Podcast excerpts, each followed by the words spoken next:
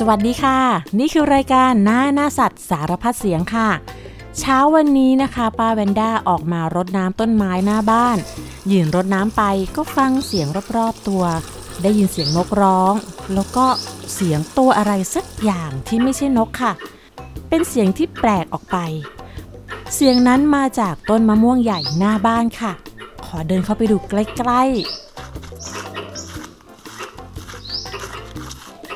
และเมื่อเงยหน้ามองขึ้นไปบนกิ่งมะม่วง ก็พบว่าเจ้าของเสียงนั้นเป็นสัตว์ตัวน้อยๆ ที่พบบ่อยๆ ตามต้นไม้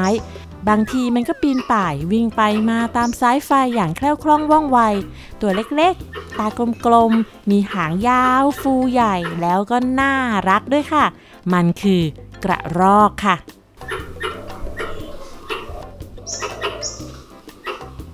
เจ้ากระรอกไม่ว่าจะตัวเล็กตัวใหญ่นะคะ พวกมันน่ารัก ซุกซนขี้เล่นแล้วก็อยากรู้อยากเห็นตกใจง่ายด้วยค่ะ เวลาตกใจก็จะวิ่งจุดหนีไปอย่างรวดเร็ว แล้วก็ส่งเสียงร้องดังโวยวายให้เพื่อนได้รู้กันด้วยล่ะค่ะกระรอกเป็นสัตว์ที่หาได้ไม่ยากในเมืองใหญ่ที่มีต้นไม้ เพราะว่าพวกมันจะใช้ต้นไม้เป็นบ้านและหากินค่ะ เสียงของกระรอกนั้นเราจะได้ยินบ่อยๆ มันทำเสียงได้หลายแบบ ถ้ามันทำเสียงแบบนี้แสดงว่ากำลังร้องเรียกเพื่อน แล้วถ้ามันทำเสียงแบบนี้ คือการส่งเสียงเพื่อเตือนภัยค่ะ ส่วนนี้เป็นเสียงที่ร้องหาคู่ค่ะ ถ้ามันทำเสียงแบบนี้ นั่นเป็นเสียงที่แสดงถึงการปกป้องพื้นที่ของตัวเอง เป็นการขู่ตัวอื่นว่า อย่าเข้ามานะ ให้ถอยออกไป ลบไป แถวนี้เป็นที่ของฉัน แต่ขอบอกไว้ก่อนนะคะว่าไม่ใช่กระรอกทุกสายพันธุ์จะร้องเสียงแบบนี้นะคะ มีเพียงกระรอกบางสายพันธุ์ปาแวนด้าหยิบยกตัวอย่างกระรอกใกล้ๆตัว ที่เราเคยได้ยินเสียงแล้วก็คุ้นเคยกันเท่านั้นค่ะเพราะว่ากระรอกนั้นมีอยู่หลายสายพันธุ์ และแต่ละสายพันธุ์นั้นก็มีเสียงที่แตกต่างกันออกไปนะคะ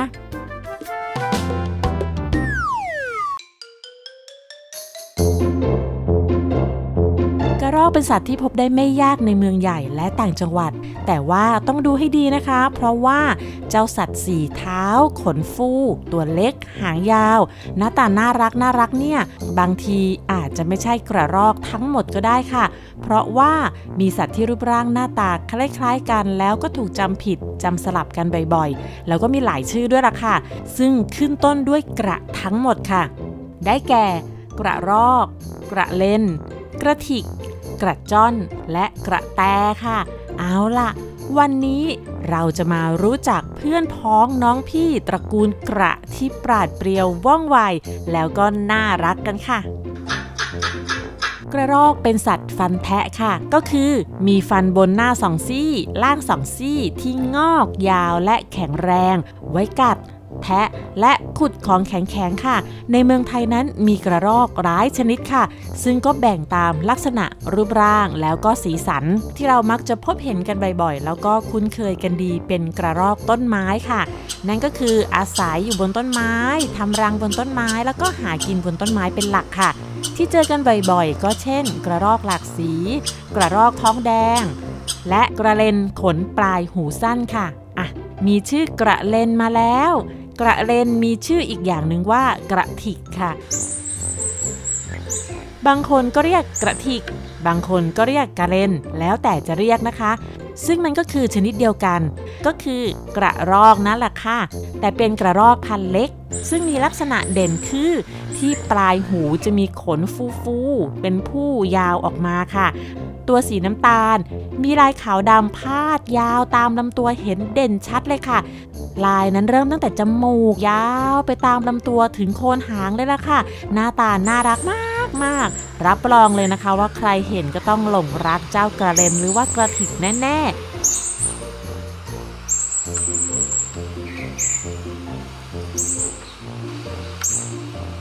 อาหารของกระรอกก็คือผลไม้และเมล็ดพืชเป็นหลัก แต่ว่ากระรอกก็ยังชอบกินแมลงด้วยนะคะ โดยเฉพาะกระรอกขนาดใหญ่อย่างพญากระรอก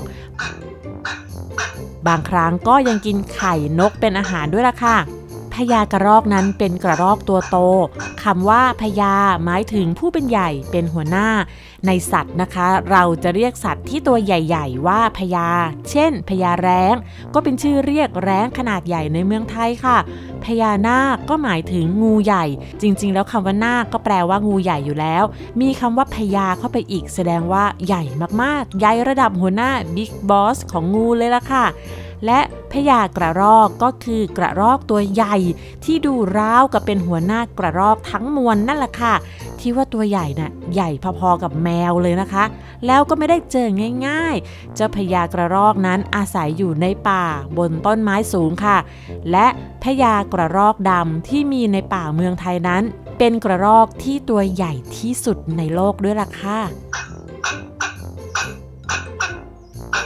ระรอกที่เล่ามาทั้งหมดเป็นกระรอกต้นไม้ที่สร้างรังและหากินบนต้นไม้นะคะ ยังมีกระรอกที่หากินตามพื้นดินด้วย เขาเรียกว่ากระรอกดินค่ะ ซึ่งก็จะมีรูปร่างที่สั้นและล่ำสันกว่ากระรอกต้นไม้ค่ะ มีขาหน้าที่แข็งแรง ใช้สำหรับขุดดิน เที่ยววิ่งหากินตามพื้นดิน กินผลไม้ที่ตกจากต้น หางของกระรอกดินนั้นจะสั้นกว่าหางของกระรอกต้นไม้ค่ะ แล้วก็จะไม่ค่อยฟูแล้วก็เป็นพวงเหมือนกับกระรอกต้นไม้ เจ้ากระรอกดินมีหลายชนิดหนึ่งในนั้นก็คือกระจ้อนค่ะ มาอีกหนึ่งชื่อแล้วค่ะ กระจ้อนก็จะเป็นกระรอกดินตัวเล็กๆค่ะ ซึ่งจะมีลายดำขาวที่ข้างตัวค่ะ แล้วก็มาถึงอีกหนึ่งกระ นั่นก็คือกระแตค่ะ ซึ่งกระแตดูคล้ายกระรอกมาก ตัวสีน้ำตาล หางยาว ปราดเปรียว แต่กระแตไม่ใช่กระรอกค่ะ กระแตก็คือกระแต หน้าตารูปร่างคล้ายกัน แต่ว่ามันไม่ใช่สัตว์ฟันแทะแบบกระรอก ฟันของมันจะเป็นซี่เล็ก ๆ เหมือนใบเลื่อยหลาย ๆ ซี่ค่ะ แทะเปลือกไม้แข็ง ๆ ไม่ได้ มันกินหนอน แมลงและผลไม้สุกค่ะ วิธีดูกระแตก็คือ เจ้ากระแตหางจะเล็ก ยาวไม่เป็นพวงค่ะ ตัวสีน้ำตาลไม่มีลายข้างตัว ตรงคอจะมีลายขาวนิด ๆ หน่อย ๆ ค่ะ หน้าแหลม ปากจู่ๆยื่น ๆ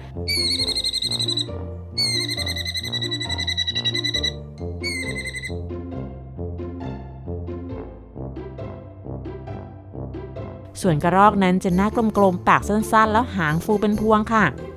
แต่จะว่าไปแล้วในตระกูลกระเนี่ย ผู้คนก็มักจะเรียกสับสนปนเปไป บางคนก็เรียกกระแตว่ากระจ้อน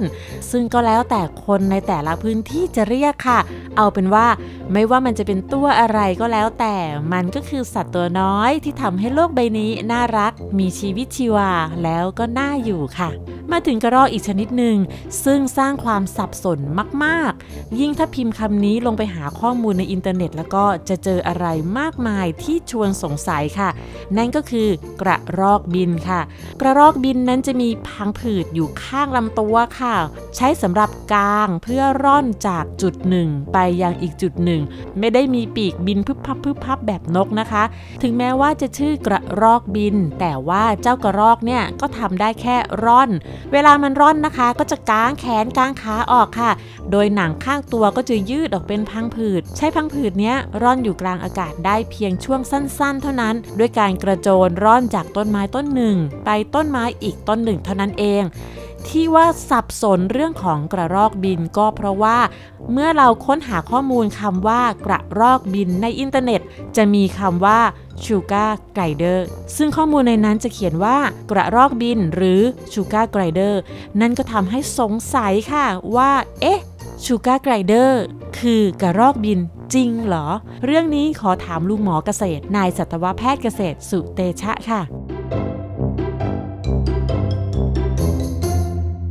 ในประเทศไทยเนี่ยเรามีสัตว์กลุ่มหนึ่งที่เรียกว่ากระรอกบิน มีตั้งแต่ตัวเล็กๆ ประมาณคืบหนึ่ง20 เซนประมาณนี้นะครับ จนถึงตัวใหญ่ตัวยาวเป็นเมตร เรามีของประเทศไทยเอง ประมาณเกือบ 20 ปีที่ผ่านมาเนี่ยมีการนำเข้าสัตว์ชนิดหนึ่ง จากประเทศอินโดนีเซีย เข้ามาเป็นสัตว์เลี้ยงในประเทศไทย ชื่อทับศัพท์ในภาษาอังกฤษเนี่ยเรียกว่าชูการ์ไกลเดอร์ ซึ่งความจริงแล้วเนี่ยมันเป็นสัตว์ในกลุ่มเดียวกับจิงโจ้นะครับ ก็คือตัวเมียมีกระเป๋าหน้าท้อง เอาไว้สำหรับเลี้ยงลูกเล็กๆ อยู่ภายใน จะเรียกว่าจิงโจ้บินก็สามารถเรียกได้ ประเทศต้นกำเนิดของ sugar glider คืออินโดนีเซียและออสเตรเลียทางตอนเหนือนะครับ ทีนี้พอมีการนำเข้า sugar glider หรือจิงโจ้บินเนี่ยเข้ามาขายใหม่ๆตั้งแต่ทีแรก มันยังไม่มีใครบัญญัติเป็นชื่อภาษาไทย เรียกชื่อภาษาอังกฤษ ลูกค้าก็จำไม่ได้ สับสนแล้วงงงงนึกไม่ออกคนขายก็เห็นว่า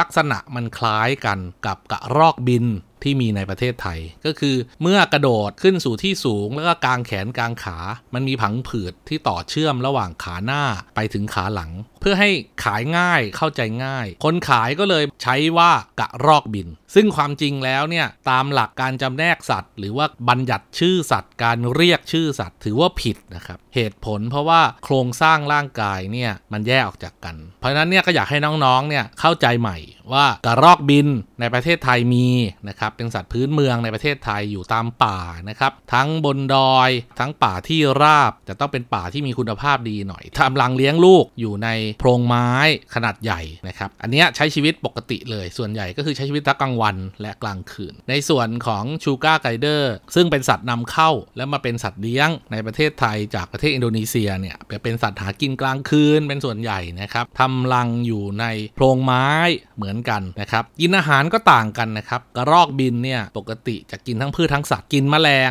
ผลไม้และยางไม้เป็นหลักนะครับในส่วนของ sugar glider เนี่ยจะกินยางไม้และสัตว์เป็นหลักนะครับ ซึ่งจะกินยางไม้เยอะมากนะครับ sugar glider เนี่ย เพราะว่าอินโดนีเซียและออสเตรเลียทางตอนเหนือเนี่ยจะมีต้นไม้ที่มียาง ซึ่งมีคุณประโยชน์ มีทั้งแร่ธาตุมีทั้งน้ำตาล มีทั้งไขมันมีทั้งโปรตีน ซึ่งเป็นอาหารเฉพาะของ sugar glider นะครับในส่วนของหน้าตาก็คือกระรอกบินเนี่ยจะเป็นสัตว์ฟันแทะนะครับมีฟันคู่หน้า ด้านบน 2 ซี่ ด้านล่าง 2 ซี่ ฟันเขี้ยวไม่มีแล้วก็มีฟันกรามเลย ในขณะที่ sugar glider เนี่ยเป็นสัตว์ที่มีฟันเขี้ยวนะครับแล้วก็มีฟันหน้าเป็นลักษณะที่แตกต่างกันกับกระรอกด้วยเหตุผล เพราะว่ากินอาหารที่แตกต่างกันครับ เพราะฉะนั้นเนี่ยสัตว์ 2 ชนิดนี้ระหว่างกระรอกบิน และชูการ์ไกเดอร์เป็นสัตว์คนละชนิดกันนะครับ กระรอกบินคือกระรอกบินชูการ์ไกเดอร์คือจิงโจ้บินนะครับ หมอครับ ผมเคยเห็นในเน็ตเขามีวิธีเลี้ยงกระรอก แล้วก็ซื้อไข่กระรอกกันเต็มไปหมด กระรอกเป็นสัตว์เลี้ยงหรอครับ ถ้าผมอยากจะเลี้ยงผมจะต้องทำยังไงบ้างครับความจริงเนี่ยกระรอกในธรรมชาตินะครับ โดยเฉพาะคนทำสวนเนี่ยเราจะถือว่าเป็นศัตรูพืชอย่างหนึ่งนะครับ เนื่องจากมันไปกัด พืชผลต่างๆทำให้เกษตรกรเนี่ยสูญเสียโอกาสแล้วก็รายได้ในอนาคตเพราะนั้นเนี่ยเกษตรกรบางคนเนี่ยเจอรังกระรอกที่ไหนเขาก็ไปล้วงออกมานะครับแล้วเอามาขายเพื่อเป็นสัตว์เลี้ยงนะครับเราสามารถเลี้ยงกระรอกเป็นสัตว์เลี้ยงได้ เพราะว่ามันมีกระรอกที่สามารถเป็นสัตว์เลี้ยงได้ แล้วก็กฎหมายก็ไม่ได้ควบคุมเข้มงวดอะไร ตามพระราชบัญญัติสงวนและคุ้มครองสัตว์ป่าปี 2562 ปัญหามันไม่ได้อยู่ที่เราซื้อมาเลี้ยงครับ ปัญหามันอยู่ที่ว่า พอเราเลี้ยงมันไปเรื่อยๆ แล้วมันจะชีวิตมันจะไปที่ไหนต่อครับ เพราะว่ากระรอกมันเป็นสัตว์ที่ตอนเด็กๆ เนี่ย มันต้องพึ่งพาเราเพื่อให้เราหาอาหารให้มันป้อนนมเล่นกับมันเลี้ยงดูแลมันไม่ให้หมาไม่ให้แมวมาทำร้ายมันนะครับ มันก็จะเชื่องน่ารักวิ่งไปวิ่งมาตามตัวพูดอะไรก็เชื่อไปหมดนะครับ แต่พอมันอายุประมาณ 1 ปีขึ้นไปเนี่ยเมื่อฮอร์โมนเพศเริ่มทำงาน ไม่ว่าจะเป็นตัวผู้หรือตัวเมีย พอเริ่มเป็นวัยรุ่น เป็นหนุ่มสาว ก็เริ่มมีความเป็นตัวของตัวเอง อยากจะสร้างอาณาจักรเป็นของตัวเองนะครับ ดังจะเห็นว่ากระรอกเหล่านี้เนี่ยจะดึงเศษผ้าไปสร้างรังของตัวเองนะครับ อันนี้คือเรียกว่าสร้างบ้านนะครับ ทีนี้ก็เริ่มหวงบ้านแล้วครับ พอยื่นมือเข้าไปบางตัวก็จะขู่ใส่นะครับ บางตัวก็จะวิ่งหนีไปหลบในบ้านตัวเอง บางตัวก็กัด พฤติกรรมแบบนี้มันจะมีมากขึ้นเรื่อยๆ จนเจ้าของบางคนเนี่ยทนกระลอกกัดไม่ไหวนะครับ ก็เป็นไป 2 อย่างอย่างที่ 1 คือขังในกรงตลอดไปให้แต่อาหารและน้ำหลังจากนั้นไม่เคยเล่นมันอีกเลยนะครับซึ่งจะทำให้กระลอกมีปัญหานะครับ เนื่องจากชีวิตวันๆไม่รู้จะทำอะไรนะครับแล้วก็ไม่มีของเล่นนะครับแล้วก็ชีวิตก็อยู่ที่เดิมที่แคบๆก็จะมีปัญหาเรื่องภาวะทางจิตใจทำซ้ำวนไปวนมาเขย่ากรงมั่งอะไรมั่ง อันนี้คือจิตใจเริ่มป่วยนะครับ บางคนก็บอกไม่อยากจะขังมันอะเอามันไปปล่อยคืนสู่ธรรมชาติดีกว่า ซึ่งโอกาสที่มันจะรอดชีวิตเนี่ยค่อนข้างน้อยมาก เนื่องจากหนึ่งหาอาหารเองไม่เป็น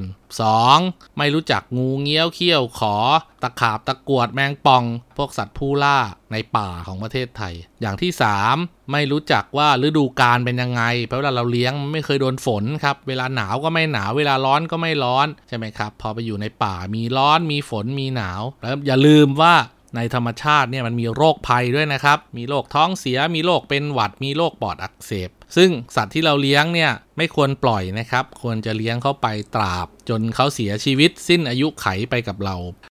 เพราะฉะนั้นเนี่ยเมื่อตัดสินใจเลี้ยงกะรอกแล้ว มีความจำเป็นที่จะต้องอดทนนะครับ เลี้ยงมันไปตลอดรอดฝั่ง ประมาณ 15 ปีนะครับ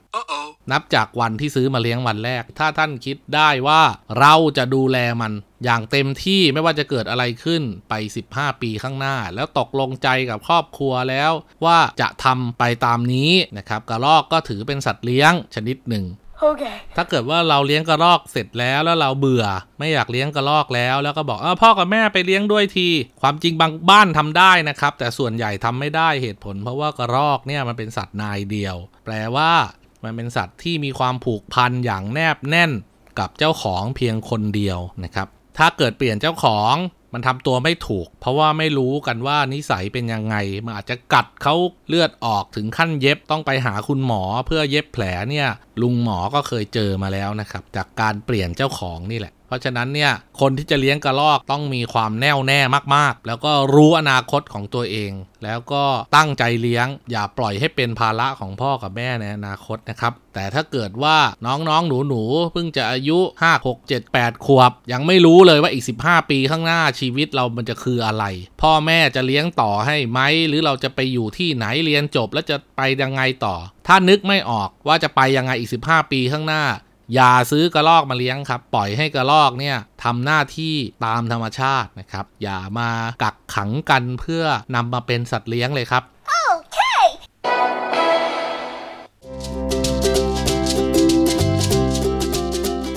ได้รู้เรื่องราวของเจ้ากระรอกไปบ้างแล้วค่ะ ตอนนี้เราจะมาเล่าเรื่องความพิเศษของเจ้ากระรอกกัน เริ่มจากความสามารถในการกระโดดไกลค่ะ มันสามารถกระโดดจากต้นไม้กิ่งหนึ่ง ไปอีกกิ่งหนึ่ง ที่มีระยะห่างมากกว่าความยาวของตัวมันเองได้เกือบ 10 เท่าเลยนะคะถึงแม้ว่ามันจะขี้ตกใจ ร้องโวยวาย แต่มันก็ไม่ใช่สัตว์ขี้อายค่ะ มันสามารถออกมากินอาหารที่คนวางไว้ หรือว่าเดินไต่ต้นไม้มาหยิบอาหารจากมือคนได้เลย แต่ว่าตอนให้อาหารกระรอกอย่าขยับตัวหรือส่งเสียงดังนะคะ เพราะว่าถ้าเราขยับปุ๊บ หรือส่งเสียงปั๊บ เจ้ากระรอกก็จะวิ่งปรูดหนีหายไปทันทีเลยค่ะ กระรอกนั้นมีอยู่ในเกือบทุกที่ค่ะ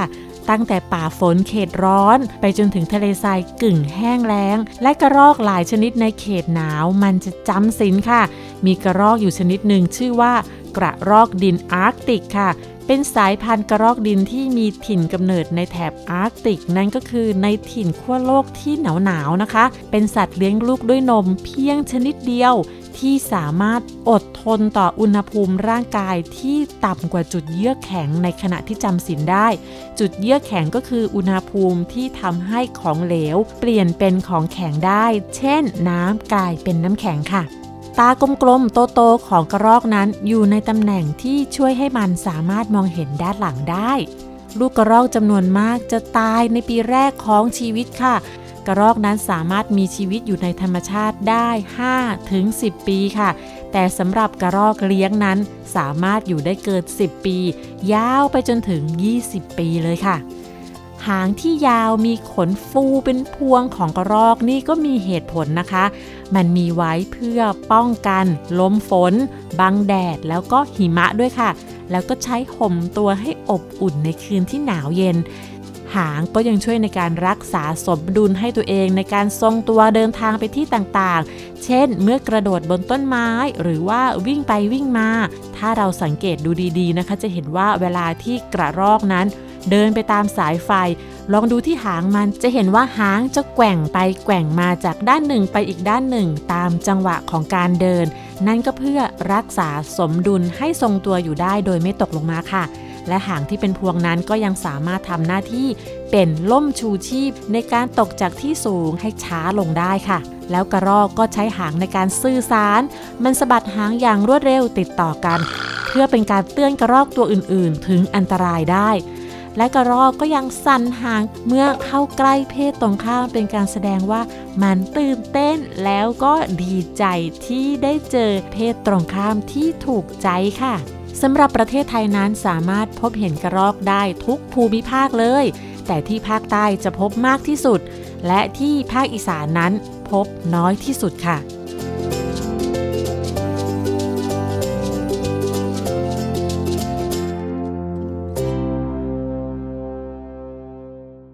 ตอนนี้ก็ได้เวลาของนิทาน เป็นนิทานจากแอฟริกาค่ะ เขียนโดยบาร์เกอร์วิลเลียมเอชและซิซิเลียซินแคร์เรื่อง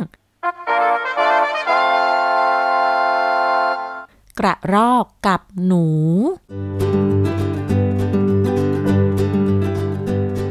หน้าหมู่บ้านแห่งหนึ่ง สัตว์ต่างก็อยู่ร่วมกันในหมู่บ้านแห่งนั้น แต่ละตัวก็จะทำงานทำไร่ทำสวน ปลูกพืชผลไม้ ไว้กินและไว้ขาย เจ้ากระรอกแสนขยันก็ทำงานหนักทุกวัน ปลูกผลไม้มากมายเอาไว้กิน ด้วยความเป็นนักปีนต้นไม้ที่เก่งกาจเขาจะขนส่งผลไม้ด้วยการปีนต้นไม้จากต้นโน้นไปต้นนี้ โดยไม่ต้องเดินทางบนพื้น เพราะฉะนั้นบ้านและสวนของเขาจึงไม่มีถนน สวนผลไม้ของเขาจึงล้อมรอบไปด้วยป่าทึบ ถ้าไม่มีใครเคยมาที่นี่จะไม่รู้ว่าหลังต้นไม้เหล่านี้มีสวนของกระรอกอยู่ข้างใน อยู่มาวันหนึ่ง หนูออกมาหากินในเวลากลางคืน เขาเดินทางมาถึงสวนผลไม้ของกระรอก พอได้เห็นผลไม้สุกหอม ก็พอใจและอยากได้เป็นอย่างมาก เขามองไปรอบๆ ไม่เห็นถนนหนทางที่ใครจะเดินทางมาที่นี่ แล้วเขาก็คิดอะไรบางอย่าง จึงกลับบ้านเล่าเรื่องราวทั้งหมดให้ครอบครัวฟังคืนต่อมา ครอบครัวหนูก็ออกเดินทางไปยังสวนผลไม้ของกระรอก และเริ่มสร้างถนนจากสวนออกมาข้างนอก พวกเขาช่วยกันทำอย่างรวดเร็ว และถนนก็สำเร็จภายในคืนเดียว เมื่อเสร็จแล้ว ครอบครัวหนูก็ช่วยกันเก็บผลไม้และขนออกไปจากสวน โดยเดินทางตามถนนที่เพิ่งสร้างนั่นเองเมื่อกระรอกตื่นขึ้นมาในตอนเช้า เขาเห็นว่าผลไม้ในสวนของเขา ถูกขโมยไปมากมาย เขาไม่รู้ว่าใครเป็นคนขโมย ก็เลยเฝ้าสวนอยู่จนค่ำจนกระทั่งเห็นหนูหลายตัว พากันเดินทางมาที่นี่ และเก็บผลไม้ที่สุกออกไปกระรอกโกรธมากจึงออกไปแล้วบอกกับหนูว่า หยุดนะ นี่มันผลไม้ของฉัน ฉันจะแจ้งในอำเภอให้จับพวกนายให้หมดเลยหนูไม่สนใจและก็ตอบกลับมาว่า นี่มันผลไม้ของฉันตั้งหากล่ะ กระรอกตอบว่า ฉันปลูกต้นไม้เหล่านี้ดูแลรักษามันอย่างดี ต้นไม้พวกนี้เป็นของฉัน หนูก็พูดว่า แล้วไหนล่ะ ถนนจากสวนของคุณ คุณไม่มีถนนที่จะเข้าออกสวนนี้ แล้วก็ไม่มีอะไรบอกด้วยว่า สวนนี้คือของคุณ ฉันเป็นผู้ค้นพบสวนผลไม้ และทำถนนเข้าออก เพราะฉะนั้นสวนผลไม้ที่นี่ก็คือของฉัน กระรอกผู้น่าสงสารก็เลยนำเรื่องนี้ไปแจ้งกับนายอำเภอ และนายอำเภอก็เอาเรื่องนี้เข้าที่ประชุม ในที่สุดที่ประชุมก็ตัดสินว่า ไม่เคยมีสวนหรือไร่นาของใครที่ไม่มีถนนเข้าออก ดังนั้นสวนผลไม้นี้ต้องเป็นของหนู กระรอกฟังคำตัดสินก็ไม่รู้จะทำอย่างไร เขาก็เลยไปเริ่มต้นทำสวนผลไม้ที่ใหม่ และสร้างถนนเข้าออกสวนด้วยตัวเอง หนูและครอบครัวก็เลยเข้าไปเก็บเกี่ยวผลไม้ที่เหลือใส่ตะกร้าใบใหญ่แล้วก็เดินทางออกมา เมื่อไปถึงครึ่งทาง ฝนตกหนัก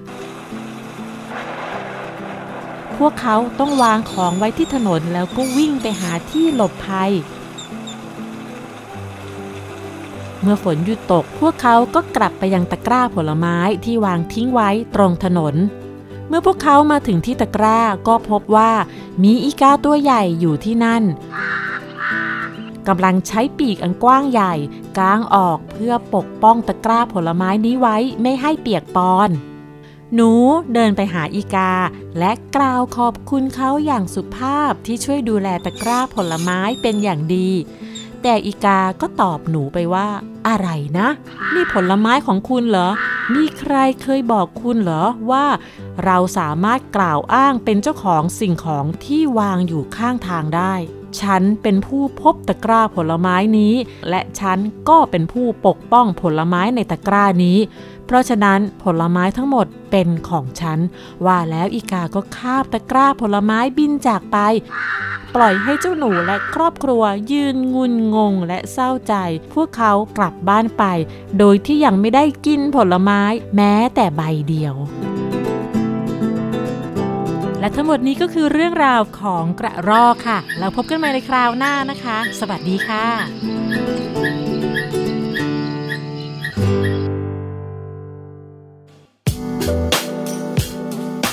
ติดตามรายการทางเว็บไซต์และแอปพลิเคชันของไทย PBS Podcast Spotify SoundCloud Google Podcast Apple Podcast และ YouTube Channel Thai PBS Podcast Thai PBS Podcast.